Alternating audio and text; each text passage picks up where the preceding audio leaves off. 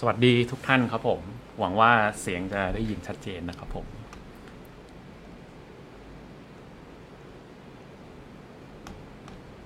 ขอเตรียมตัวสักครู่ครับ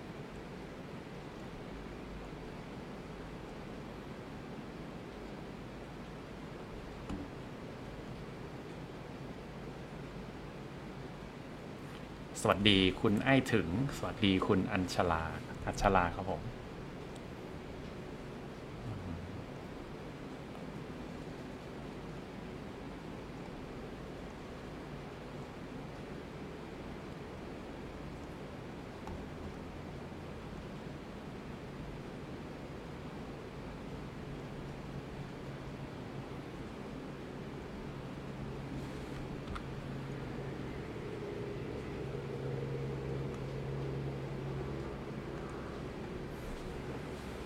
สวัสดีทุกท่านนะครับ ก็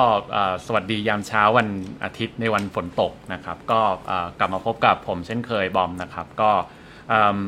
วันนี้ครับผมก็จะมีคอร์สแนะนำที่ผมคิดว่าเดี๋ยวผมจะเปิดคอร์สคอร์สหนึ่งนะครับ ก็คอร์สเนี่ยจะเกี่ยวเรื่องกับเรื่องของ AI แล้วก็อะไรต่างๆ ก็เผื่อท่านใดสนใจหรือว่า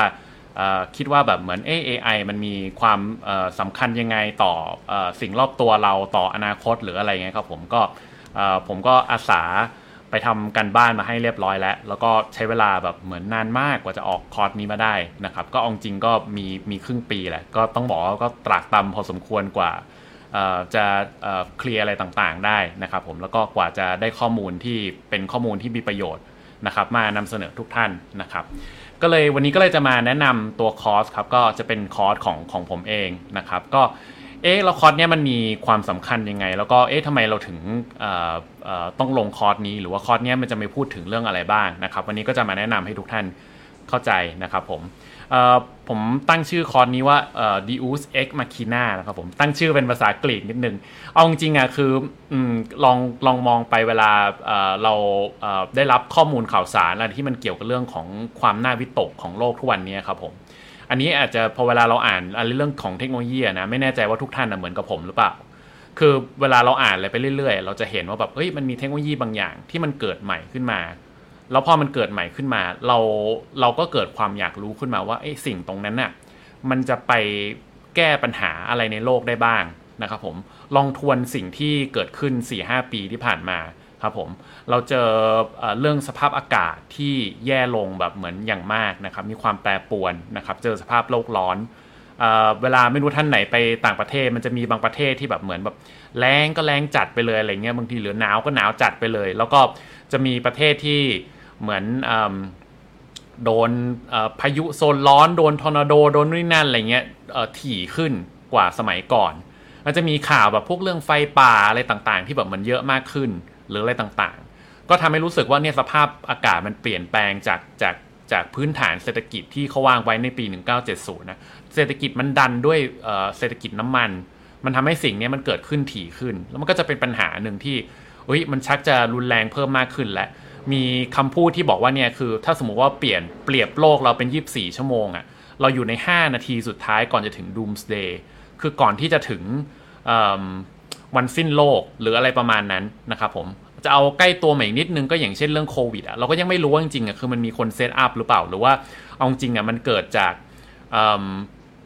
สัตว์สองชนิดเนาะที่มันไม่ควรจะเกิดเจอกันเดี๋ยวเพราะว่าเพราะเพราะภาวะโลกร้อนหรือโลกหนาวหรืออะไรประมาณนั้นน่ะมันทำให้สัตว์สองชนิดมาเจอกันได้ แล้วก็ทำให้แบบเหมือน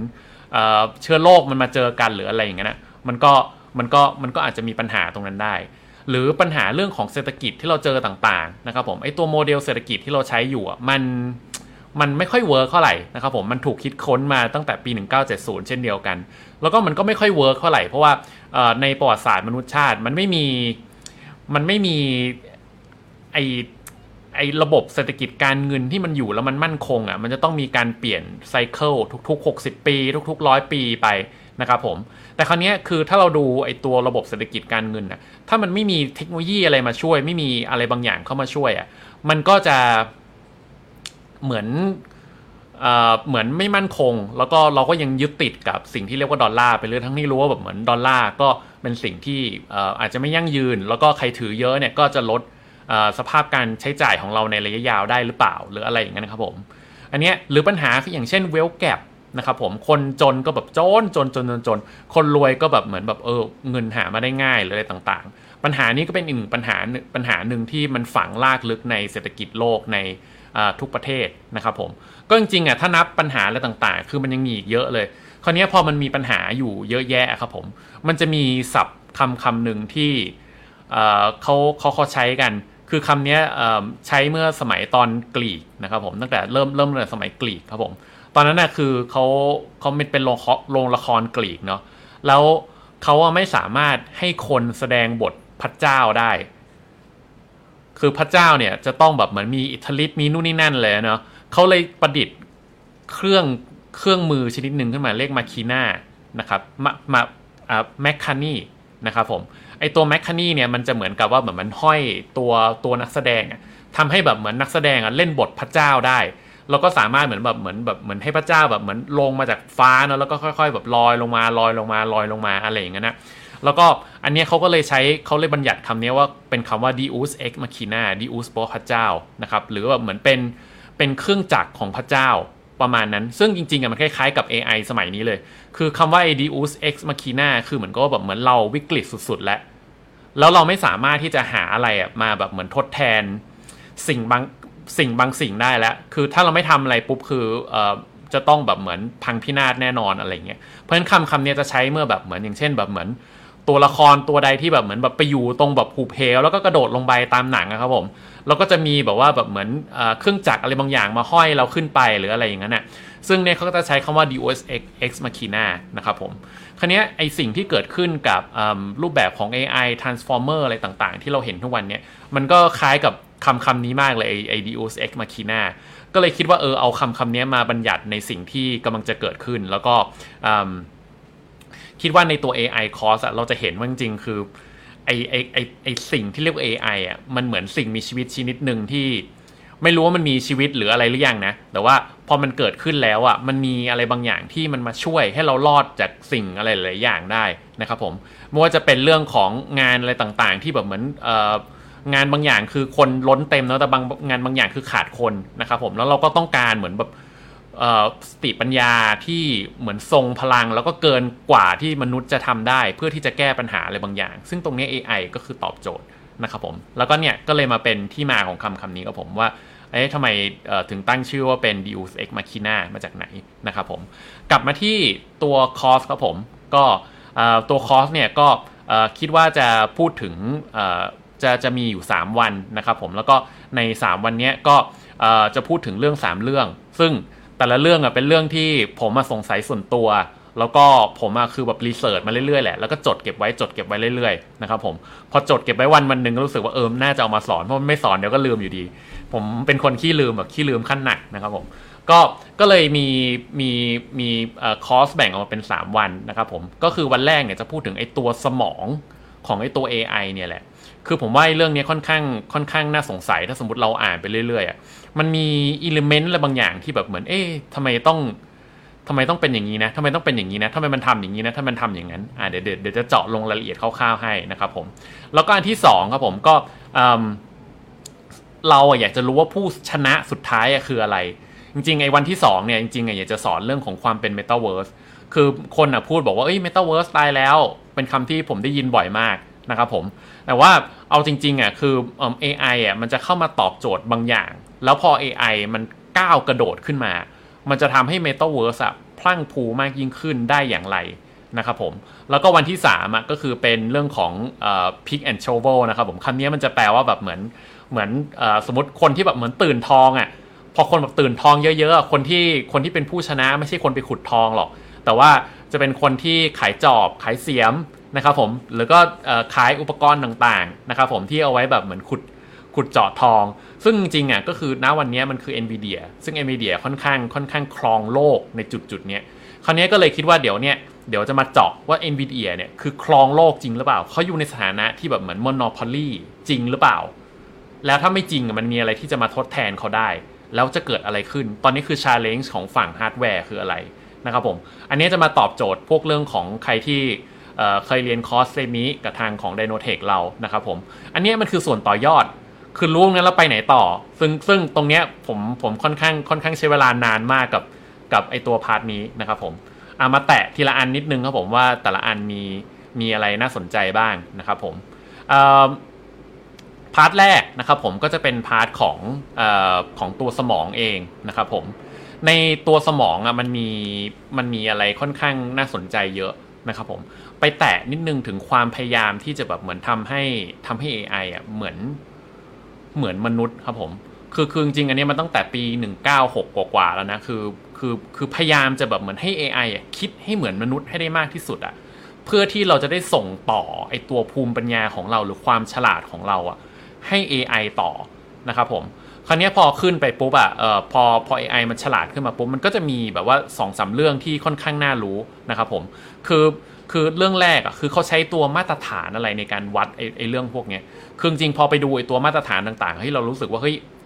จริง ๆ มันมันค่อนข้างค่อนข้างมีอะไรที่ที่ที่แบบเออมันมันค่อนข้างน่าสนใจนะแล้วมันจะไปประกอบกับเรื่องต่างๆ ที่เวลาเราเรียนรู้เรื่องเทคโนโลยี เรื่องฮาร์ดแวร์เรื่องเทคโนโลยีอื่น ๆ เรื่องอะไรคือโลกมันไม่ได้แบบเหมือนแบบพัฒนาอะไรไปแบบเหมือนอย่างเดียวอะแต่ว่า พอมันมีอะไรต่างๆ มาแบบเหมือนประจวบเหมาะกันแบบเหมือนเหมือนลงรอยกันปุ๊บอะมันเกิดสิ่งบางบางสิ่งบางอย่างขึ้น ซึ่งอันนี้ก็ผมคิดว่าประวัติศาสตร์ของมันค่อนข้างค่อนข้างน่าสนใจ ก็เลยคิดว่าจะมีประวัติศาสตร์คร่าวๆว่า เออเขาพัฒนาอะไรทำไมทำให้มันมองเห็นทำไมทำให้มันได้ยินทำไมทำให้มันเข้าใจภาษามนุษย์ เข้าใจลายมือมนุษย์อะไรอย่างนั้นอะไอเรื่องพวกอย่างนั้นอะแล้วก็พาร์ทศูนย์หนึ่งเนาะมันก็จะเป็นเรื่องของ neural network เนาะ NLP นะครับผม อันนี้คือมันมีความพยายามที่จะทำให้ AI อะเข้าใจภาษามนุษย์ ซึ่งอันนี้เราก็จะเห็นกับเรื่องของ Chat GPT เรื่องของ Transformer เรื่องของอะไรที่เรากำลังตื่นเต้นทุกวันนี้จริง ๆ ก็คือมันมันก็มันก็น่าตื่นเต้นมาตั้งแต่ 2-3 ปีก่อนแล้วแล้วมันก็เริ่มตั้งแต่ Google ทำอะไรต่างๆ มาในปี 2017 แล้วจริงๆอะคือใครใครใครที่ฟังไลฟ์ที่ผมไลฟ์ไปคราวที่แล้วอะ มันจะมีเรื่องของคุณอิลยาซักสเวอร์ซึ่งตรงนั้นนะจริงๆอะกะว่าจะมามามาสอนในในคลาสแต่ว่าด้วยเนื้อหาที่แบบมันเยอะเกินไปก็เลยอาจจะต้องตัดออกไป ก็ใครสนใจลองลองลองไปฟังได้นะครับผมก็ลองย้อนเข้าไปในเพจไดโนเทคหรือไดโนฟรีโอแล้วก็ไปดูตัววิดีโอมันจะมีมันจะมีอันเก่าอยู่ ซึ่งจะเห็นว่าจริงๆอะใครที่เป็นคนที่อยู่เบื้องหลังของการพัฒนา AI ทุกวันนี้ว่ามันเกิดอะไรขึ้นนะครับผม แล้วก็อาจจะไปแตะเรื่องของเอ่อ data set บ้างอะไรนะครับผม แล้วก็อาจจะเป็นไปแตะเรื่องของ AI moral คือมันจะมีมันจะมีอยู่จุดจุดหนึ่งที่เราอะรู้สึกว่าแบบเหมือนเอ่อ AI อะคือพัฒนาขึ้นมาแล้วอะแต่ว่าตอนนี้ AI มันอยู่มันอยู่นอกเหนือกฎหมาย คือมันไม่มีมันไม่มีกฎหมายใด ๆ ที่ที่ที่จะมามามารองรับสิ่งสิ่งนี้เพราะสิ่งสิ่งนี้ใหม่มากคราวนี้ครึ่งปีที่ผ่านมามันเป็นเรื่องที่ค่อนข้างตลกพอสมควรคือคือคือมันมีคือ ผมไม่รู้จะพูดยังไงดี คือคนที่เป็นบิ๊กเทคอะแต่ละเจ้าอะเขาเรียกร้องให้หยุดการพัฒนา AI แล้วเขาก็บอกว่ารัฐบาลคุณต้องทำแล้วถ้าแต่ถ้ารัฐบาลคุณไม่ทำนะ ฉันที่เรียกร้องว่าจะให้หยุด AI ฉันจะพัฒนาต่อไปเรื่อยๆ จนกว่ารัฐบาลจะบอกให้หยุด เหตุผลเพราะว่าถ้าสมมติว่ารัฐบาลไม่บอกให้หยุด คนคู่แข่งอะเขาจะเขาเขาเขาก็จะนำหน้าเราไป เพราะนั้นเราก็จะพัฒนาต่อไปจนกว่ารัฐบาลจะสั่งให้หยุด แล้วก็เรียกร้องให้รัฐบาลอะบอกว่าบอกเฮ้ยหยุดได้แล้ว หยุดหยุดหยุดแล้วก็พอสแล้วก็ออกกฎหมายมาครอบคุมก่อน เพราะไอ้สิ่งมีชีวิตที่เรากำลังสร้างขึ้นมาเนี้ยมันอยู่นอกเหนือกฎหมายทุกอย่างมันไม่มีกฎหมายใด ๆ คราวนี้พอเรื่องมันไปถึงตัวสภาคองเกรสหรืออะไรต่างๆอะมันมันก็ตลกนิดนึงเพราะว่าคือคนที่อยู่ในสภาคองเกรสต้องเป็นผู้อาวุโสนิดนึง แล้วก็อาจจะไม่ได้ไปแตะเรื่องของ AI อะไรต่างๆ เยอะเลย แล้วก็ พอถึงเวลาจริงจะต้องมานั่งออกกฎหมายอะไรต่างๆเขาทำไม่ได้เพราะเขาไม่ได้เข้าใจจุดๆนั้นจริงๆอะมันก็เลยเกิดแบบเหมือนเหมือนขยักว่าแบบเหมือนเฮ้ยเอายังไงกันดีนู่นนั่นอะไรเงี้ยแล้วถ้าสมมติว่าออกกฎหมายได้จริง แล้วจะเกิดอะไรขึ้นล่ะแล้วสมมติอเมริกาหยุดแล้วรัสเซียยังทำต่อแล้วจีนยังทำต่อล่ะ หรือ vice versa ครับผมคือ คือถ้าถ้าฝั่งนู้นเขายังทำแล้วแล้วเออถ้าถ้าฝั่งนู้นเขาหยุดแล้วทางฝั่งนี้ทำมันจะเกิดอะไรขึ้นหรืออะไรต่างนั้นน่ะ เพราะนั้นเรากำลังพูดถึง AI ที่ถ้าย้อนกลับไปสักสักประมาณเดือน 2 เดือน มันจะมีคนพูดถึงเรื่อง AI เกี่ยวกับเรื่องของอตอนเราออกแบบนิวระบบนิวเคลียร์เรายังทำสวิชที่จะหยุดให้มันหยุดได้ครับผมแต่ AI มันไม่มีสวิชหยุดครับผมไม่มีสวิชใด ๆ หยุดในเรื่องของของการพัฒนา AI เพราะฉะนั้นบทนี้ก็จะพูดถึงเรื่องของเนี่ยอะไรต่างๆ พวกนี้ที่โครงสร้างของสมองมนุษย์ มีความจำมีอะไรต่างๆเขาเนี้ยพอเราสร้าง AI ขึ้นมา เราอยากจะสร้างอะไรให้มันเหมือนกับเรา ให้มันมีวิธีคิดอะไรเหมือนกับเรา แล้วให้มันมี moral ตรงเนี้ยคือให้มันมีให้มันมีจริยธรรม มีศีลธรรมมีอะไรต่างๆ เราสามารถเหมือนใส่ไอตัว moral ตรงนี้ได้ไหมอ่าอันนี้สปอยนะได้มันก็มีคนคิดเหมือนกันแล้วก็ OpenAI ไม่ได้ยังยังยังไม่ได้คิดถึงขนาดขั้นตรงนั้นไป หรืออะไรต่างๆนะมันก็จะมีอะไรประมาณมันก็จะเป็นการสู้กันระหว่าง AI ของ Google AI ของ OpenAI กับ Microsoft AI ของ Facebook หรืออะไรต่างๆ ซึ่งอันเนี้ยมันมากแล้วก็แบบเหมือนแบบเออ ก็ทำให้รู้วิธีคิดแล้วก็รู้ว่าแบบเหมือนอุตสาหกรรมเขาติดอะไรนะครับผมก็เอ่อก็ค่อนข้างน่าน่าน่าน่าสนุกนะครับผมก็เรียนเชิญสำหรับใครที่ต้องการเเรียนรู้เรื่องพวกนี้นะครับผม อันนี้เอาตัวอย่างภาพมาให้ดูภาพนี้ผมเก็บไว้นานแล้วยังไม่มีโอกาสมาโชว์ คือด้านซ้ายคือเอเราเรียกว่าแอคเรียกเราเรียกว่านูรอนนะ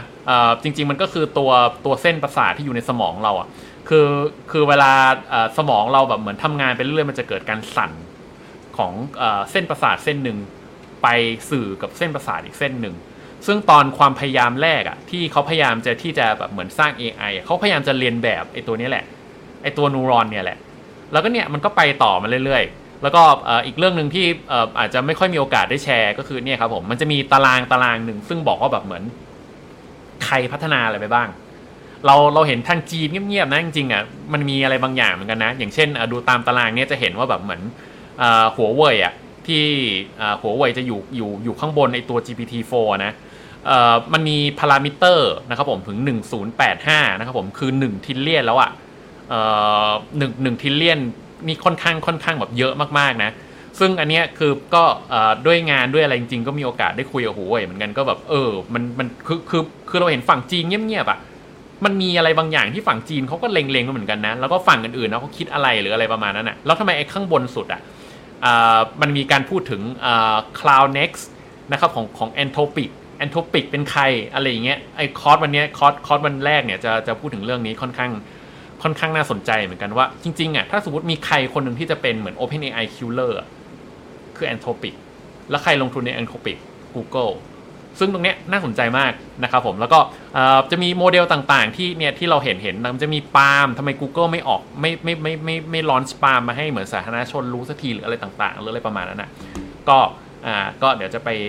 พูดกันในคลาสนะครับผมโอเคอ่าประมาณนั้นนะครับผม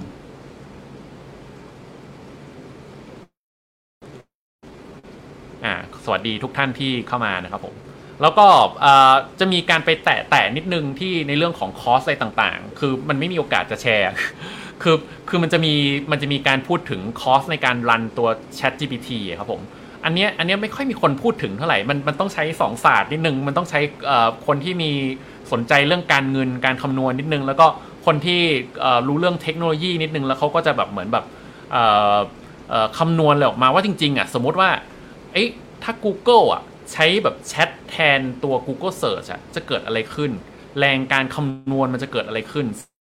สเปคของเครื่องจะเป็นยังไงฮาร์ดแวร์มันจะเกิดอะไรขึ้น แล้ว cost ในการทำตรงนั้นมันคือเท่าไหร่ ไอ้ตรงอะไรพวกนี้คือคือก็ไปนั่งหามานะผมผมคงไม่ได้แบบมันเก่ง พอจะจะอะไรต่างๆ ก็เลยแบบไปไปหามาว่ามีใครคำนวณไว้หรือเปล่า แล้วเขาคำนวณแล้วเขาคิดว่ายังไง แล้วเกิดอะไรขึ้น เพราะฉะนั้นตรงนี้สมมติเราเราทำแล้วเราจะเราจะเห็นภาพคร่าวๆว่าเฮ้ย จริง ๆ แล้ว AI มันจะไปถึงไหน มันน่าลงทุนขนาดไหนในฝั่งนักลงทุนนะ แล้วก็คนที่เหมือนแบบเออกำลังกลัวว่า AI จะมาแย่งงานเราทำเลยต่าง ๆ คือคือเราแบบเหมือนคิดลอยๆเฮ้ย AI จะมาแย่งงานเราทำว่ะจากจากจากข้อมูลในอดีตเนาะแต่ว่าคราวนี้ถ้าสมมติว่าเราคิดว่ามันจะมาแย่งงานเราทำจริงๆอะมันมีอะไรที่มันเป็นมันเป็นชาเลนจ์บ้างเลยต่างๆ ตรงนี้แบบน่าสนใจมากนะครับผมก็เดี๋ยวใครมาเข้าคาร์ดก็เดี๋ยวจะมาเล่าให้ฟังนะครับผมอ่า อันนี้วันแรกคราวนี้วันที่2อะเดี๋ยวจะมาพูดถึงเรื่องของตัว Metaverse นิดนึง คือคือ Metaverse อะจริงๆ ใครที่เคยมาเข้าคอร์สตัว semi นะครับผมแล้วก็ใครที่ตามเพจของเราตลอดเนาะทั้งทั้งตัวไดโนเทคแล้วก็เพจส่วนตัวผมไดโนฟรีโออะเราเราจะพูดถึงต้นทุนในการสร้างไอตัว Metaverse อะหรือหรือ 3D อะไรต่างๆ เราเห็นว่าเฮ้ยทุกวันนี้คือ มันมีมันมีความพยายามที่จะเอาแว่น VR แว่น AR แว่น MR เข้ามาเป็นส่วนหนึ่งของชีวิตเรา แล้วก็บอกว่าเนี่ยนี่คือ the next internet คราวนี้พอจะเป็น the next internet ได้อะคือมันต้องมีจิ๊กซอตัวหนึ่งอะคราวนี้ก็จะมาพูดถึงว่ามันมี AI ที่เหมือนพยายามที่จะเสียบเข้ามา หรือเป็นจิ๊กซอตัวสุดท้ายที่เข้ามาประกบแล้วอะในอีกไม่กี่ปีข้างหน้า เราจะเห็น Metaverse เกิดขึ้นจริง ๆ แล้วคราวนี้คือทุกอย่างเปลี่ยนจริงแบบเปลี่ยนแบบหน้ามือเป็นหลังมือเลยนะครับผม ถ้าวันวันหนึ่งเราสามารถเดินทางไปในประเทศที่ไกลมากๆ เลยไปอยู่ในป่าอเมซอนหรืออะไรต่างๆ ได้ โดยที่เราเหมือนเหมือนขาเรายังอยู่ที่กรุงเทพอะหรืออยู่ที่เมืองไทยอะมันจะเกิดอะไรขึ้น แล้วถ้าจะทำสิ่งนั้นได้มันมีอะไรบ้างที่มันจะต้องเกิดขึ้นเนาะ แล้วมันพอจะทำอะไรได้บ้างนะครับผม คืออทุกครั้งที่ผมทำคลาสส่วนใหญ่ผมจะ จริงๆ อันนี้ก็อาจารย์สอนมานะคือคือให้เหยียบเหยียบจะไปแตะเรื่องการเงินเยอะจะไปแตะเรื่องเทคโนโลยี เยอะให้ไปดูแนวคิดของคนที่เขาอยู่เบื้องหลังสิ่งสิ่งนั้นนะ่ะคราวนี้ในเรื่องของ OpenAI เราจะมันก็จะมีความคิดของ Satya Nadella มีความคิดของคุณ Ilya Sutskever มีความคิดของคุณ Geoffrey Hinton จะจริงๆจะเป็นตัวพ่อของวงการทั้งนั้นนะซึ่งผมก็ไปไปนั่งฟังเขาพูดมาแล้วก็จดจดจดเก็บไว้ก็ อันไหนที่ผมคิดว่าสนน่าสนใจผมจะขมวดแล้วก็แล้วก็เอามาแชร์ อันนั้นน่าจะเป็น part แรกคราวนี้ในฝั่งของการทำ AI ที่เหมือนแบบ AI ที่สามารถ generate ได้ทุกอย่างอะมันมันมีอีกคนหนึ่งที่คนไม่ค่อยพูดถึงเขาชื่อคุณ Emad Emad Mostaque เขาเป็นเขาเป็นอิสลามนะ แล้วเขาพยายามทำ AI เพื่ออิสลามหรืออะไรประมาณนั้นนะ่ะซึ่งคุณคนนี้แบบเหมือนค่อนข้างค่อนข้างค่อนข้างน่าค่อนข้างน่าสนใจ แล้วก็ถือว่าเป็นเป็นอัจฉริยะคนหนึ่ง ก็ก็เอ่อก็ก็คิดว่าก็เลยคิดว่าเออเนี่ยเอ่อคนอาจจะยังไม่ค่อยพูดถึงเนาะจริงๆก็คงคงในไทยคงมีคนพูดถึงแหละ แต่ว่าอันนี้ก็คิดว่าคนส่วนใหญ่ก็อาจจะยังไม่ไม่ไม่ไม่ไม่รู้หรือเปล่าหรืออะไรเงี้ยก็อันนี้ก็ก็เลยจะมาเล่าของแนวคิดของคนคนนี้ฟังว่าเขามายังไงเขาเกิดขึ้นอะไร แล้วก็เออจริง ๆ คนคนนี้เขาเขาค่อนข้างดังนะ คือคือถ้าผมจำไม่ผิดนะ คุณ Elon Musk เหมือนบินมาจริงๆเพิ่งเดือนที่แล้วนี่เองอะบินมาคุยด้วย แล้วก็คุณเอ่อเอ่อ Facebook Mark Zuckerberg นะอันนี้อันนี้ไม่แน่ใจนะผมจำผิดหรือเปล่านะลอง search อินเทอร์เน็ตดู ก็บินมาคุยด้วยอะไรประมาณนั้นนะว่าแบบเหมือนเอออะไรยังไงแบบเหมือนผมก็ไม่รู้นะเขาคุยอะไรกันหรืออะไรประมาณนั้นนะหรือพอคุยคนนี้ก็เลยไปต่อยกันหรือเปล่านะไม่รู้นะ อันนี้ไม่เกี่ยวนะล้อเล่นครับผมก็ก็เลยจะพูดถึงเรื่องของ vision ของคุณคนนี้แล้วก็การมองก็แบบเหมือนเฮ้ยการเจเนเรตทุกอย่างด้วยต้นทุนแบบถูกลง 90%น่ะมันมีความเป็นไปได้ยังไง ต้นทุนถูกลง 90%ค่อนข้างน่าสนใจ ก็เลยคิดว่าแบบเหมือนเอออันนี้ก็จะมาพูด แล้วก็ในเนี้ยในบทเนี้ยก็เลยจะพูดถึงเรื่องหนังสือลองบูมมันเป็นหนังสือเล่มหนึ่งที่ค่อนข้างทำนายอนาคตของอินเทอร์เน็ตไว้ค่อนข้างตรง แล้วก็ค่อนข้างน่าสนใจก็เลยหยิบมาพูดจริงจริง ๆ พูดแต่ๆแหละก็พูดแบบสไลด์สองสไลด์ว่าเขาพูดถึงเรื่องอะไรบ้างหรืออะไรประมาณนั้นนะแล้วก็พูดถึงเรื่องของอ่า เออไอไอเมตาเวิร์สก่อนที่แอปเปิลจะจะจะจะเข้ามาเปิดตัวเนี่ย จริงๆมันเป็นประมาณไหน แล้วก็เมตาเขาติดเรื่องอะไรประมาณไหนก่อนประประมาณไหนอยู่นะครับผมก็ก็จะมีบทสัมภาษณ์ของอีกคนหนึ่งก็เป็นตัวพ่ออีกคนหนึ่งชื่อ John Carmack นะครับผมคนนี้ก็จะเป็นตัวพ่อตั้งแต่ยุคมาริโอสามตั้งแต่นั้นแล้วเขาก็อยู่ในวงการเกมเป็นเจ้าพ่อของวงการเกม เจ้าพ่อของวงการ coding มาตลอดอะไรเงี้ยซึ่งตรงเนี้ยก็จะมาฉายมุมมองเขาว่าเขาว่าคิดยังไง จริง ๆ นะครับผม แล้วก็หลังจากนั้นนะก็อาจจะไปแตะนิดนึง มันจะมีแนวคิดของคุณอีลอนมัสเรื่องของเอ่อเอ่อ first principle thinking จริงจริงคนคิดไม่ใช่อีลอนมัสแต่เป็นคนอื่น แต่ผมว่าน่าสนใจมากแล้วก็อันนี้คืออยากแชร์ เพราะว่ารู้สึกว่ามันเหมาะกับกับคนที่กำลังเหมือนแบบทำงานแล้วแบบชนแล้วแบบเจอปัญหา พอเวลาเราชนแล้วเจอปัญหามันมันต้องมีเหมือนเหมือนเอาเอาหลักการอะไรบางอย่างอะครับผมมาคิดอะ แล้วคุณอีลอนมัสเขาเก่งเรื่องนี้มาก เพราะว่าเขาเขาสามารถคิดเรื่องอะไรที่เป็นปัญหาใหญ่ที่คนอื่นเขาคิดไม่ได้อะแล้วเขาทำได้ด้วยด้วยด้วยสมองเขาเองหรืออะไรเงี้ยก็ก็ค่อนข้างน่าสนใจ แล้วก็มันมาประกบกับเรื่องของ Metaverse ค่อนข้างค่อนข้างดีอ่าแล้วก็เลยจะมาพูดต่อเรื่องของ text to everything text to image text to วิดีโอ text to 3 3D สามมิติอะไรอย่างเงี้ยครับผม แล้วก็มีอะไรบ้างที่ก่อนหน้านี้สักสักสองสามเดือนก่อนมั้งที่ที่ผมเคยไลฟ์กับ กับแซนกับตาลอะแล้วก็จะมาพูดถึงว่าเอ้ย จริง ๆ แล้วไอตัวชิปเซมิคอนดักเตอร์ตอนนั้นมันอะไรนะไอที่มันทำ SOC CISC ด้วยนั่นอะไรเงี้ยเอ้ยอนาคตมันอาจจะดีก็ได้นะ แล้วเดี๋ยวพอ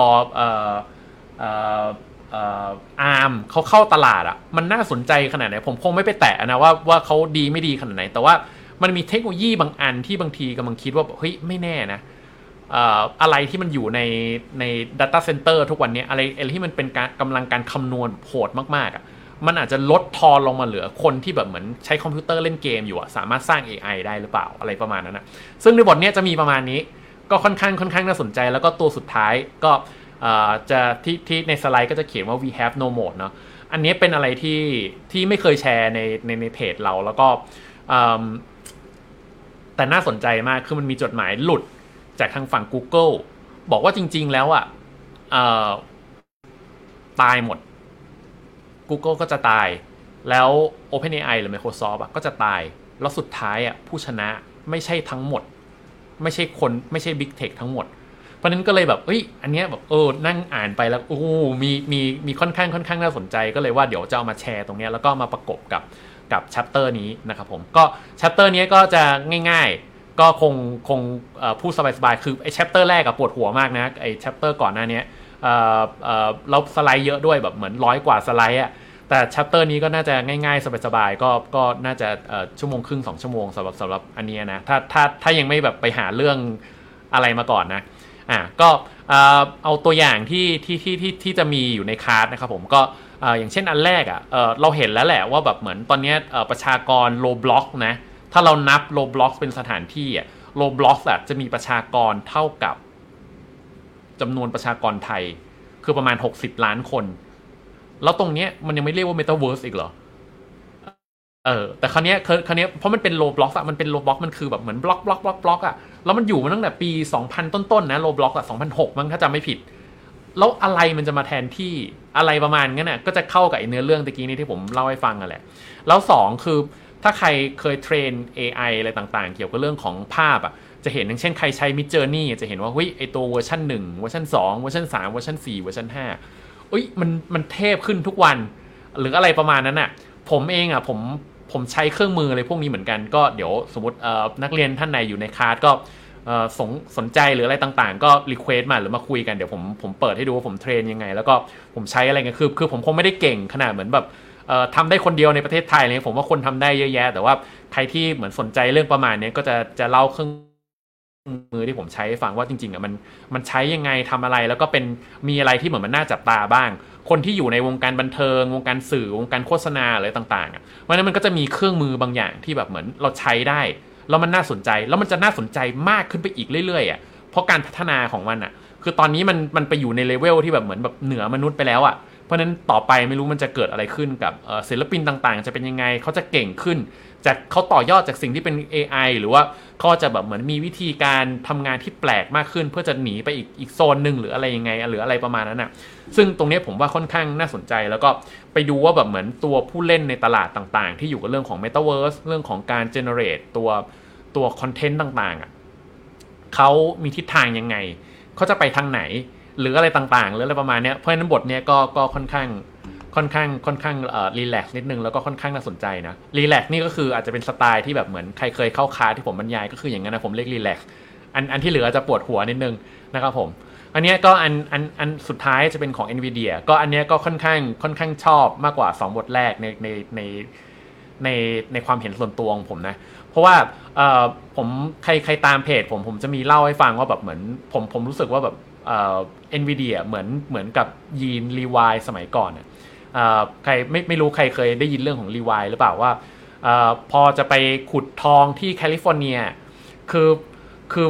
คือมันไม่ได้อยู่ใกล้ๆอะมันคือแบบเหมือนต้องเรียกว่าไกลปืนเที่ยงอะคนต้องแบบเหมือนแบบเหมือนหอบข้าวหอบของหอบครอบครัวนะนะเพราะมันไปทีมันต้องใช้เวลาหลายเดือนอะแล้วบางทีคนไม่ได้ไม่ได้แบบอยู่อเมริกาเขาจะต้องนั่งเรือจากจากจากบ้านเกิดเขาอะไปถึงไอตัวไอตัวที่ขุดทองอะ แล้วใช้เวลาแบบ6เดือนปีหนึ่งแล้วตรงนั้นมันไม่มีอะไรมันคือแบบที่รกร้างว่างเปล่าอะจน จนเหมือนค่าใช้จ่ายต่าง ๆ มันเกิดมัน hyperinflation อยู่ข้างในนั้นเพราะว่าแบบเหมือนจะเอาน้ำเหรอจะเอาขนมเหรอจะเอาของกินเล่นเหรอหรือจะเอานู่นนี่นั่นอะไรเงี้ยมันต้องนำมันมันต้องแบบเหมือนแบบต้องส่งเข้าไปให้หมดหรืออะไรอย่างนั้นน่ะตอนนั้นมันก็ยังไม่มีรถไฟมีอะไรอย่างเงี้ยนะ เพราะนั้นมันก็เลยแบบว่าทำให้แบบมันคอสต่างๆ มันแบบมันแพงแพงแพงแพงแพงแพงมากๆ แลกกับทองที่ได้มา เพราะฉะนั้นน่ะก็คือมันก็จะมีธุรกิจใหม่เกิดขึ้น อย่างเช่นยีนรีวายที่รีวายเขาจะมีบาง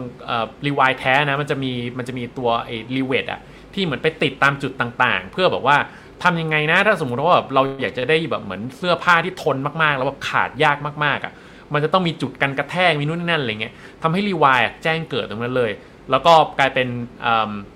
กลายเป็นตำนานมาตั้งแต่จุดจุดนั้นน่ะ ครั้นี้พอมาพูดถึงเรื่องของไอตัว NVIDIA NVIDIA ทำในสิ่งสิ่งเดียวกันกับที่คุณรีวายสตาร์ทำคือคือก็จะเป็นประมาณนั้นแหละคือคือคนอื่นคุณจะคุณจะแข่งคุณก็แข่งไปสิเออ Microsoft คุณ OpenAI คุณ Facebook คุณจะแข่งแล้วคุณแข่งไปเลย แต่ว่าเราอะจะเป็นคนเดียวที่ provide อุปกรณ์เสนออุปกรณ์ให้ทุกคน แล้วตอนนี้เอ็นวีเดียเนี่ยมันอาพลีมาตลอดมาตลอดหลายปีที่ผ่านมา แล้วก็ไม่ซื้อกันทันทีผมก็ไม่ได้ซื้อเหมือนกัน แล้วแล้วพอถึงจุดจุดหนึ่งเสร็จเฮ้ยพอแบบตอนนั้นงบเงินงบออกพอดีผมผมผมผมยังจำได้เลยแบบเฮ้ยกำลังสงสัยแล้วแบบเฮ้ยเดี๋ยวต่อไปมันจะเป็นอะไรนะแล้วงบออกปุ๊บมันดีด ดีดให้เห็นตรงหน้าเลยอะณวันนั้นอะสามสิบห้าเปอร์เซ็นต์หรืออะไรประมาณนั้นอะก็เลยจะไปชวนดูว่าไอตัว NVIDIA ที่มันเป็นเครื่องมือของพระเจ้าที่เราพูดถึงเนี่ย เอ๊ะ มันน่าสนใจขนาดไหนนะ แล้วมันมีอะไรที่ที่เอ้ยเราเห็นเราเห็นเนี่ยก็รู้แล้วก็ซื้อไปสี่อะไรอย่างเงี้ยเอ้ยแบบเออก็ซื้อไปเลยอะไรอย่างเงี้ยเนี่ยเพราะเราก็เห็นแล้วมันเป็นมอนอพอลีเราก็รู้แค่นั้นอะไรอย่างเงี้ยจริงมันมีอีกเยอะเลยนะในในในในความมอนอพอลีตรงนั้นน่ะก็จะไปพูดถึงเรื่องของประวัติศาสตร์ของตัว NVIDIA อันนี้มีวันหนึ่งผมผมค่อนข้างสงสัย ผมก็เลยเหมือนมันไปไปไปเอางบการเงินเขาคือเขาอยู่ในตลาดมาค่อนข้างนานแล้ว ก็เลยไปเอางบการเงินเขามานั่งมานั่งเปิดผ่านๆนะนะว่าแบบเหมือนเขาแต่ละปีเขาสงสัยสงสัยเรื่องอะไรบ้างเขามุ่งไปทางไหนบ้างเขาเกิดขึ้นอะไรได้บ้าง อะไรเงี้ยใครเคยเล่นเซกาก็เอ่อเอ่ออันนี้ตั้งแต่สมัยเก่าๆนะเอ่อไม่แน่ใจว่ารู้หรือเปล่าว่า NVIDIA เกิดจากเซกาเกิดจากคนญี่ปุ่นเนี่ยแหละ แล้วก็แล้วก็มาช่วยมามามาขอร้องให้ NVIDIA ช่วย แล้วก็ไม่แน่ใจอันนี้ไม่รู้ผมเคยแชร์ในเพจผมนะ แต่ท่านอื่นๆ ไม่รู้เคยเคยฟังเรื่องบอกว่า NVIDIA และนี่คือคุณคุณซีอง NVIDIA เขาพูดเองนะเขาบอกเขาบอกเขาบอกเซกาไปเลยว่าเขาไม่ทำแล้วร่วมที่ร่วมกับเซกานะแล้วเขาบอกเขาขอไม่จ่ายตังค์ด้วย เพราะถ้าเขาเขาจ่ายตังค์อะเขาบริษัทเขาล้มอันนั้นเป็นจุดเบื้องต้นของ NVIDIA แล้วตั้งแต่นั้นมาก็เกิดอะไรต่างๆ เกิดขึ้นอะไรต่างๆ แล้วเขาแบบเหมือนเขาจับทุกอย่างอะตอนคริปโตดังก็จับ ตอนแบบเหมือนเออเราติดโควิด กัน แล้วก็แบบเหมือนแบบเออวงการเกมแบบกระเตื้องมาก อันนี้ก็จับ ของ Metaverse มา NVIDIA ก็จับคือจับทุกอย่างอะแล้วก็ตัว Data Center ก็ NVIDIA ก็คลองอีกหรืออะไรต่างๆ เขาคลองทุกอย่างในในทุกอย่างที่เป็นอนาคตอะแล้วจริงๆก็คือไม่แน่ใจทุกท่านรู้หรือเปล่าคือเขาทำเป็นตัวแพลตฟอร์มที่อยู่ในรถไร้คนขับอะไรต่างๆนะคือมันไปถึงตั้งแต่ AI ที่เป็นซอฟต์แวร์ AI ตั้งแต่ฮาร์ดแวร์อะไรต่างๆ NVIDIA ทำหมดเลยแล้วเป็นเป็นด้านอื่นๆอาจจะไม่ไม่ได้ monopoly นะแต่ด้านส่วนใหญ่ก็จะแบบเหมือน monopoly แบบแทบทั้งหมดเลยแล้วแล้ว NVIDIA มันน่าสนใจขนาดไหนหรืออะไรต่างๆ อะไรประมาณนั้นน่ะก็ก็จะไปพูดถึงความ monopolyคราวนี้ตรงตรงนี้ก็จะไปแตะเรื่องของเทคโนโลยีนิดนึง มันจะมีสิ่งที่เรียกว่า memory wall คือจริงๆ แล้วคำว่า monopoly ที่ที่บอกว่า NVIDIA monopoly อะแล้ว supplier ของ NVIDIA คือใคร supplier ของ NVIDIA ก็ monopoly เหมือนกัน หรืออะไรประมาณนั้นอะคืออันเนี้ยมันพูดแล้วขนลุกนะ จริงๆ ผมว่ามันมีอะไรให้ให้ให้ให้ให้ให้แชร์เยอะอยู่เหมือนกันอะแล้วก็ อาจจะไม่เหมาะในการแบบมานั่งโพสโพสโพสนะอุ้ยหามาตั้งแทบตายแล้วโพสทีเดียวแล้วก็ไม่มีใครเห็นอะไรเงี้ยก็เลยคิดว่าเดี๋ยวจะมาเล่าแล้วก็มามานั่งให้ให้ให้ทุกท่านฟังว่ามันมีตัวน่าสนใจมีบริษัทน่าสนใจ แล้วก็มีบางอันที่เหมือนกลุ่มกรรมชะตาของ NVIDIA หรืออะไรประมาณนั้นนะแล้วก็ถัดจาก NVIDIA มันจะมีสิ่งที่ทำให้ NVIDIA monopoly มันมีอะไรบ้าง อันนี้ก็ค่อนข้างน่าสนใจคือมันไม่ได้มันไม่ได้มีแต่ฮาร์ดแวร์เนี่ยมันจะมีซอฟต์แวร์ด้วยนะตรงตรงต้นบรรทัดอันบนผมตกตัว C ไปตัวหนึ่งจริง ๆ ต้องใช้คำว่า CUDA C U D A CUDA ซึ่งเป็นเป็นเป็นแพลตฟอร์มอันหนึ่งที่เอ็นวีเดียเป็นคนแบบ เป็นทำให้เป็น NVIDIA ค่อนข้าง monopoly นะครับผมเป็นส่วนหนึ่งนะที่ทำให้ NVIDIA monopoly หรืออะไรประมาณนั้นนะแล้วก็ไปพูดถึงเรื่องต่างๆ ว่ามีความพยายามของบริษัทยักษ์ใหญ่ ที่อยากจะแบบสลัดหลุดจาก CUDA จาก NVIDIA และแล้ว OpenAI เนี่ยแหละก็มีบางส่วนที่แบบเหมือนพยายามจะสลัดเหมือนกัน แล้วก็อะไรต่างๆอะไรพวกนี้ก็ค่อนข้างค่อนข้างน่าสนใจ จริงๆ บทนี้คือเห็นว่าเออมีอยู่แค่แบบเหมือน5บรรทัด 10 บรรทัดที่เขียนอยู่นี้นะ แต่ว่าจริงๆคือเนื้อหาค่อนข้างแน่นพอสมควร เพราะว่าคิดว่าจะไปคำนวณจนถึงเลยว่าแบบว่าถ้าสมมติ NVIDIA แบบว่าขายตัว GPU ของเขาอะ่ะมันจะมีรุ่นของเขานะ A100 H100 อะไรต่างๆอะ่ะตัวหนึ่งก็แบบเหมือน7 0 0 0 0ถึงล้านสามเลยประมาณน่ะโลกนี้ต้องใช้กี่ตัว คำนวณไปถึงตรงนั้นอะมันมีคนทำจริงแล้วผมก็ไปนั่งแบบแกะมาว่าแบบเฮ้ยเอางั้นเลยเหรออะไรอย่างเงี้ยแล้วมันจะให้ทำให้เห็นว่ามูลค่าตลาดตรงนี้เป็นยังไง แล้วมันจะมีของออันนี้ผมก็สงสัยส่วนตัวเอ้ยทำไมเขาถึงผูกขาดนะ AMD ก็ทำการ์ดจอนี่หรืออะไรต่างๆ เพราะฉะนั้นตรงนี้ก็ตัวตัว AMD ก็จะมีความพยายามจะทำอะไรบางอย่างเช่นเดียวกัน และอะไรที่ทำให้ AMD อาจจะก้าวเข้ามาแบ่ง market share ของ NVIDIA ด้วยได้หรืออะไรประมาณนั้นนะเพราะฉะนั้นบทนี้ก็ น่าสนใจนะก็สำหรับผม เอาเอาภาพแต่ละอันที่อยู่อยู่ข้างในตัวสไลด์มามามามาฝาก ก็มาเล่าให้ฟังเล่นๆ ก็อย่างเช่น ตรงนี้จะเห็นว่าตัว NASDAQ หรืออะไรต่างๆ หรือตัว S&P อะคือมันก็มันก็ตกลงมาตั้งแต่จุดพีของมันนะนะ แต่ว่าไอตัวที่มันขึ้นไปได้จริงๆ คือหุ้นที่มันดอทมันดันด้วย AI อะไรประมาณนี้แล้วจริง ๆ ปีที่แล้วอะคือถ้าถ้า ถ้าไม่ดูตลาดหุ้นนะ ดูเป็นในพวก private equity อะพวกแบบเหมือนระดมทุนอะไรต่างๆอะถ้าไม่นับ OpenAI อะปีที่แล้วเนี่ยคือ คือวงการ AI ต้องถือว่าแบบเหมือนตกต่ำลงนะหรืออะไรประมาณนั้นนะ่ะก็จะมาแชร์เรื่องของเงินหรืออะไรต่างๆ แล้วก็จะไปพูดถึงตัว CEO ของอ NVIDIA ชื่อคุณเจนเซนหวง คนนี้เขาเป็นคนไต้หวัน เขาเคยมาอยู่เมืองไทยแป๊บหนึ่งด้วยนะ แล้วก็แล้วก็ย้ายไปอยู่อเมริกานะครับผม ก็คนนี้เขาเขาเป็น ต้องบอกว่าเป็น CEO คู่ขวัญเลย แล้วก็รัก NVIDIA มากขนาดไหนไม่รู้อะดูดูที่แขนนะครับผมไปสักเอาโลโก้ NVIDIA ไปสักที่แขนมา แล้วก็มาเปิดตัวอะไรต่างๆ ก็ก็ก็เลยคิดว่าเออก็ก็ค่อนข้างน่าสนใจว่ามันมีมันมีมันมีเรื่องเล่าอะไรที่แบบเกี่ยวกับเรื่องของ NVIDIA อะไรต่างๆ ก็ส่วนภาพนี้ก็อย่างที่เรียนก็คือไปเอางบการเงินของของ ของ NVIDIA มา เพราะนั้นก็เลยเอาเอาตั้งแต่เหมือนวันแรกเลย 1998 วันที่เขา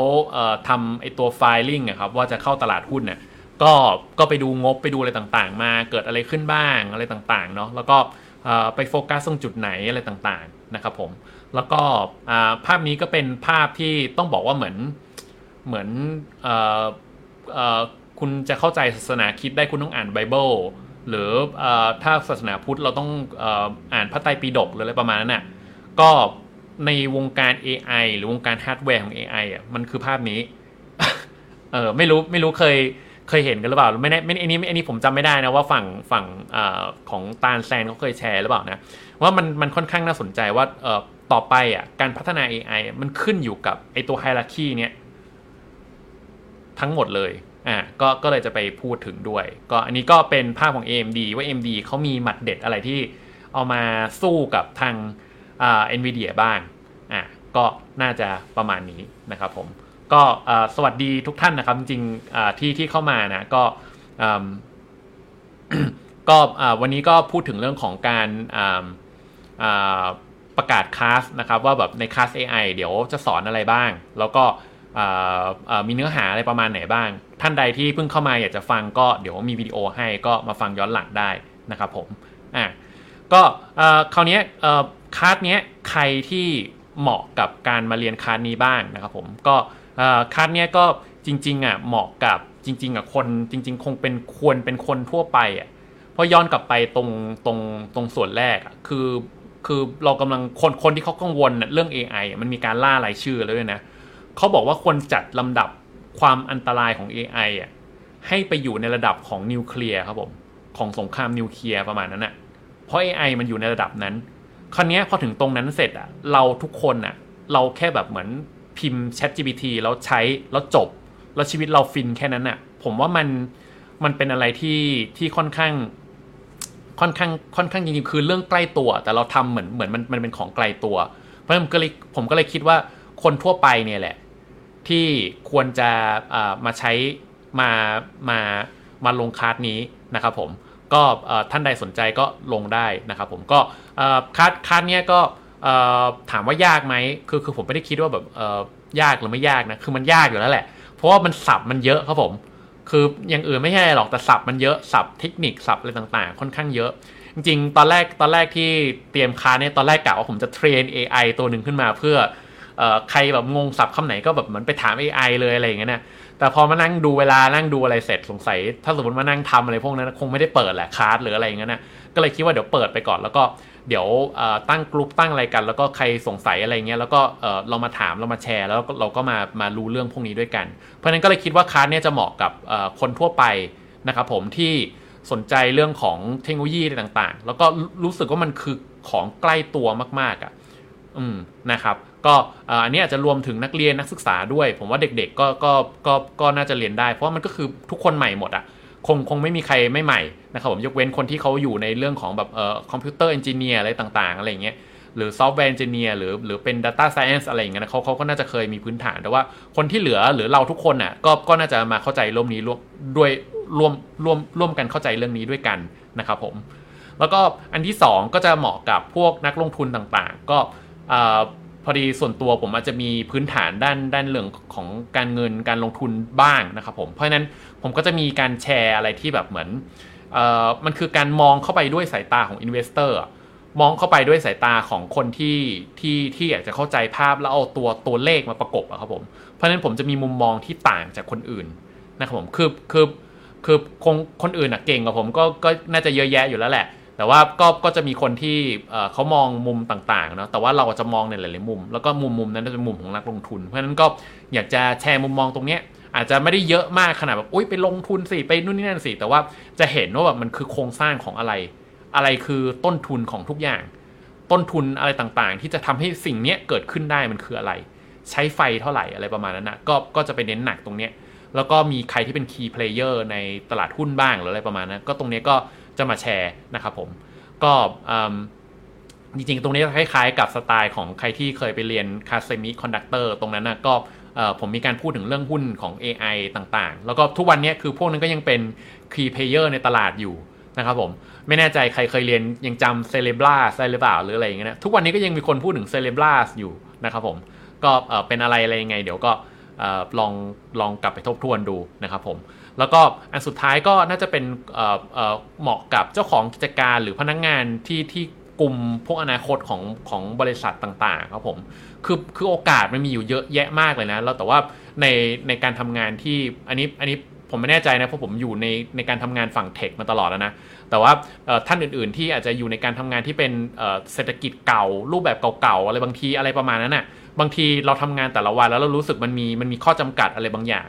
คราวนี้คือคือคุณเนี่ยอยู่ในฐานะที่เหมาะที่สุดแหละ ที่จะพลิกเอาอะไรบางอย่างกลับมาเป็นมาเป็นฝ่ายชนะอะครับไม่ได้อยู่ในฝ่ายที่แบบเหมือนต้องต้องโดนโต้ตอบตลอดอะไรประมาณนั้นนะเพราะนั้นก็เชิญชวนว่าแบบเออมันมีบางอย่างที่ผมว่าเราไปลองได้อะแล้วก็มันทุกวันนี้อนาคตมันไม่ได้อยู่ในบริษัทใหญ่เหมือนสมัยก่อนอีกต่อไปแล้ว บางทีบริษัทเล็กอาจจะทำอะไรได้ดีกว่าบริษัทใหญ่ก็ได้นะ อ่าเพราะนั้นก็ตรงนี้ก็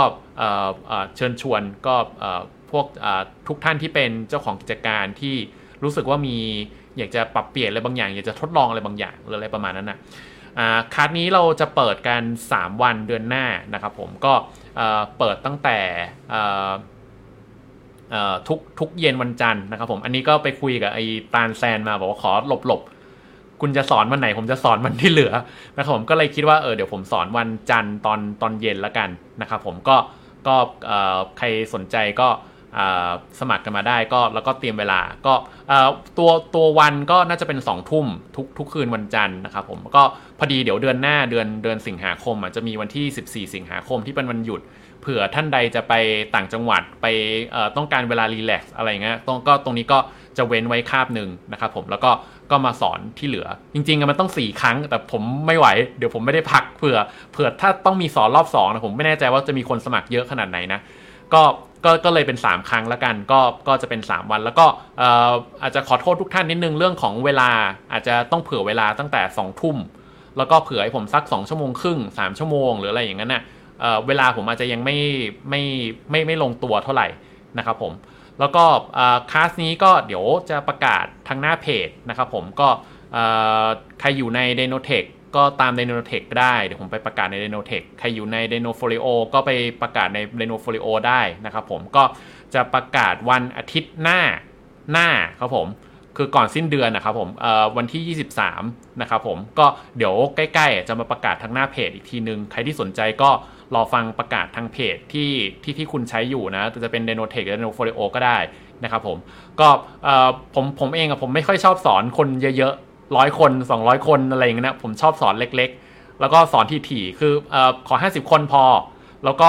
เหลือนิดนึงแบบ56 57 อะไรเงี้ยโอเคไม่เป็นไรก็ก็ก็ได้ครั้นี้ก็สมมติยังสนใจอยู่เดือนนี้ไม่สะดวกอะไรเงี้ยเดี๋ยวถ้าจำนวนคนมันยังพอมี แล้วก็ดูว่ามันเหมือนแรงตอบรับดีอะเดี๋ยวเดือนหน้าผมก็จะเปิดอีก แล้วก็เดี๋ยวจะพยายามเปิดทยอยไปเรื่อยๆ เพราะนั้นก็สมมติใครไม่สะดวกเดือนนี้แบบเหมือนติดนู่นนี่นั่นอะไรอยู่อะไรเงี้ย ก็เดี๋ยวไปรอไปรอเดือนหน้าหรืออะไรได้นะครับผมก็ก็เอาเอาที่ทุกท่านสะดวกได้เลยนะครับผมเอ่อห้าอะไรนะห้าสิบคนน้อยเกินไปไหมคะ เออขออภัยครับผม แต่ว่าแต่ว่าไม่คือคือไม่ถ้าไม่นี่เดี๋ยวเดือนหน้าหรือเดือนอะไรถัดไปหรืออะไรต่างๆ ก็ไอ้นี่กันได้ ก็เรียนก่อนว่าแบบเหมือนเวลาสอนนะก็อันนี้มุมมองผู้สอนนะบางทีคือเราพูดพูดพูดพูดไปแล้วทุกคนเงียบอะแล้วพอคนเยอะๆผมไม่สามารถที่จะแบบเหมือนไปถามทีละคนได้ว่าแบบเหมือน เอ๊เข้าใจหรือเปล่าหรืออะไรอะไรต่างๆ เพราะฉะนั้นผมผมค่อนข้างแบบอยากได้วงเล็กๆอะ่ะจริงๆ ผมเคยเปิดคาร์ดการกระจายความเสี่ยงอะไรประมาณนั้นกระจายกระจายความลงทุนแบบเหมือนสิบกว่าคนอะผมผมชอบคาดนั้นมากเพราะแบบเหมือนผมบังคับให้ทุกคนพูด ให้ทุกคนเหมือนออก ออกความเห็นอะไรต่างๆ แล้วผมรู้ว่าแบบเออแต่ละคนเข้าใจอะไรอย่างเงี้ยนะคือมันคือการสื่อสารสองทาง แล้วมันผมรู้สึกว่าสิ่งที่ผมอุตส่าห์ทำมามันมีประสิทธิภาพ เพราะฉะนั้นผมห่วงห่วงว่าแบบมันพูดลอยๆไปเสร็จแล้วแบบทุกคนก็รู้สึกว่าเฮ้ยยากจังไม่เอาล้วแล้วก็เลิกแล้วก็แบบเหมือนเออโอเคอะไม่ไม่ไม่นี่แล้วแล้วผมรู้สึกว่ามันมันมันมันไม่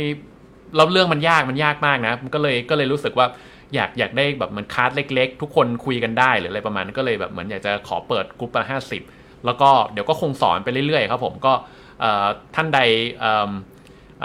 ไม่สะดวกเดือนนี้ก็เดี๋ยวเดือนหน้าก็ได้หรือเดือนถัดไปก็ได้ก็รอฟังประกาศแหละก็เดี๋ยวจะโพสต์เรื่อยๆ แล้วก็รอบนี้ก็เดี๋ยวจะพยายามเจาะทีละคนทีละคนว่าเออใครมีปัญหาตรงไหน อะไรที่ผมตอบได้ก็ก็ก็จะช่วยตอบ แล้วก็อันไหนที่ตอบไม่ได้ก็เดี๋ยวจะโทรกันว่าแบบเหมือนมันมีมันมีแหล่งข้อมูลอะไรที่เราไปหาต่อได้ เพราะฉะนั้นทุกท่านที่มาลงคาร์เนี้ยก็จะได้แบบเหมือนเอาสิ่งที่ ผมสอนนะไปใช้ได้จริงนะครับผมก็ครั้งนี้ 3 ครั้งเนะผมคิดราคาไว้ที่ 3 5 0 0สำหรับท่านใดที่มีกำลังทรัพย์เนาะคราวนี้ท่านใดที่รู้สึกว่าเออมันมันแพงไปไม่สะดวกเลยต่างๆ ก็ไม่เป็นไรเดี๋ยวไม่แน่เดี๋ยวสิ้นปีอะอาจจะมีตอนนี้คุยกับทางสำนักพิมพ์อยู่ ก็อาจจะมีการพิมพ์เป็นเป็นหนังสือนะครับผมก็อันนี้ก็ก็มีความพยายามอยู่นะครับผมแต่ว่าอันนี้ก็อาจจะรอรอนิดนึงก็รอรอสิ้นปีนิดนึงนะครับผม ก็อันนี้จะเขียนร่วมกับหมอโอมด้วย ก็อาจจะอาจจะได้เนื้อหาที่ที่คล้ายๆ กับที่สอนเนี่ยแหละ แล้วก็อาจจะเติมเนื้อหาของหมอโอมเข้าไปนะครับผมก็ใครกำลังทรัพย์ไม่ถึงหรืออะไรต่างๆ รู้สึกว่าเออแพงไปหรือแบบรู้สึกว่าไม่รีบแหละอะไรเงี้ยก็ไปรอได้ส่วนคนที่รู้สึกว่าเออเนี่ยเอาละอยากลุยแล้วแล้วก็มีความตั้งใจอะก็ก็นั่นแหละเราเรามาลุยด้วยกันก็มาเจอกันในคาร์ดได้นะครับผมโอเคอ่ามีท่านใดมีคำถามอะไรไหมครับผมให้สิทธิ์คนฟัง ผมผมว่ามันไม่เต็มขนาด มี pre-order ด้วย มันมันไม่เต็มขนาดนั้นหรอกครับผม ก็ก็เดี๋ยวรอดูก็เดี๋ยวยังไงเดี๋ยวผมส่งของทาง course outline ให้ทุกท่านที่อยู่ในไลฟ์ไปลองศึกษาดู ผมเขียน course outline เสร็จแล้วไปลองศึกษากันได้นะครับผม ท่านใดมีคำถามอะไรต่างๆ ก็ถามเข้ามาได้นะครับผม อันนี้ก็เป็นรูปแบบของคอร์สเอาไลน์เดี๋ยวผมแชร์ให้ทางเเดี๋ยวผมแชร์ให้ทางทางลิงก์นะครับผมรูปแบบข้างในก็จะเป็นประมาณนี้ ก็อันนี้อันนี้อันนี้ก็สำหรับท่านที่เดี๋ยวผมผมแชร์ลิงก์ให้นะครับผมออยากสนใจแล้วก็อยากรู้เพิ่มเติมก็สามารถไปที่ตัวลิงก์ตัวนี้ได้นะครับผม อ่าก็จะมีเขียนสิ่งที่ผมพูดไปแหละ แล้วก็ผมก็คงพูดสั้น ๆ แหละว่าเกิดอะไรขึ้นบ้าง อันนี้ไปเอ่อไปหาเอฟเฟกอะไรที่มันดูแบบว่าแบบเหมือนเทคโนโลยีมากเอ่อเมื่อคืนไม่ทำอะไรนะนั่งแบบเอามือถือแล้วก็มากดไอตัวเอฟเฟกเนี่ยให้มันเปลี่ยนปั๊บปั๊บปั๊บปั๊บชอบ แล้วก็ผมก็บอกคร่าวๆแบบว่าเออใช้เวลา2 3 นาทีก็จบอะไรเงี้ยว่าแบบเออคอร์สเนี้ยเป็นประมาณไหนประมาณไหนได้บ้าง แล้วก็มันจะมีปุ่มสีเหลืองอยู่ข้างล่าง ก็ สามารถกดตัว course outline ได้นะครับผมก็ course outline ก็จะบอกว่าเรียนวันไหนนะครับผมอันนี้จริงผมลืมใส่ราคานะราคาเท่าไหร่เรียนวันไหนกี่โมงนะครับผมแล้วก็จะเป็นสิ่งที่พูดไปตะกี้เนี่ยแหละ แต่ผมไม่ได้ใส่ภาพหนึ่งวันที่ 1 วันที่ 2 วันที่ 3 พูดเรื่องอะไรบ้างอะไรประมาณนั้นนะครับผมอ่าก็อันนี้นั่งเขียน HTML นะก็เผื่อ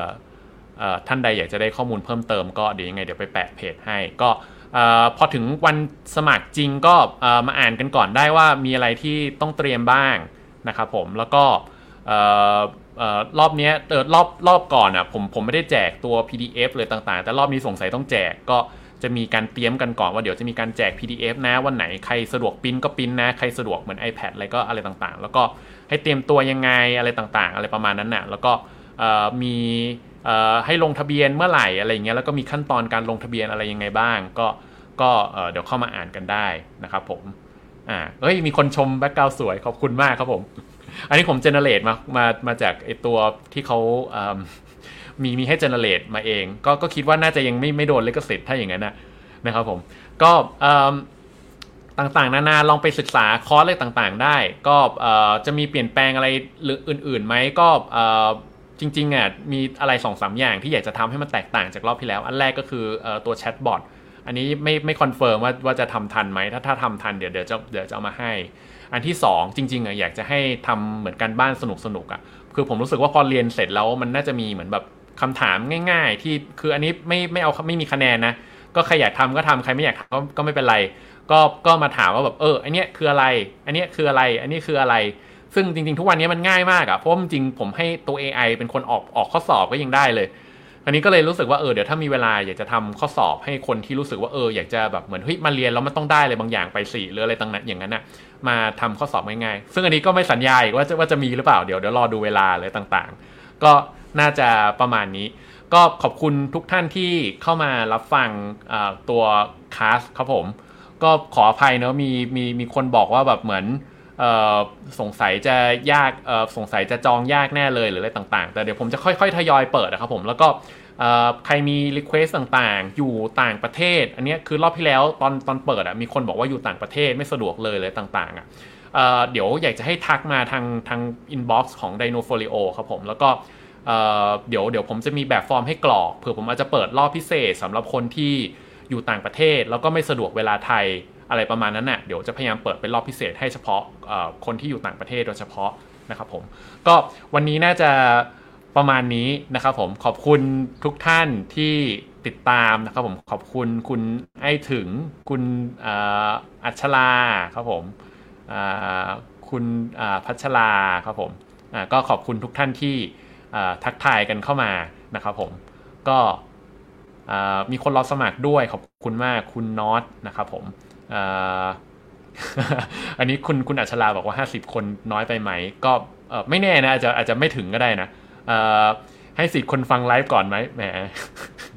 นะคุณมายาบอกก็สนใจคอร์สนะครับผมก็มีคนขอพี่ออเดอร์นะ เดี๋ยวไปรอพร้อมกันนะครับผม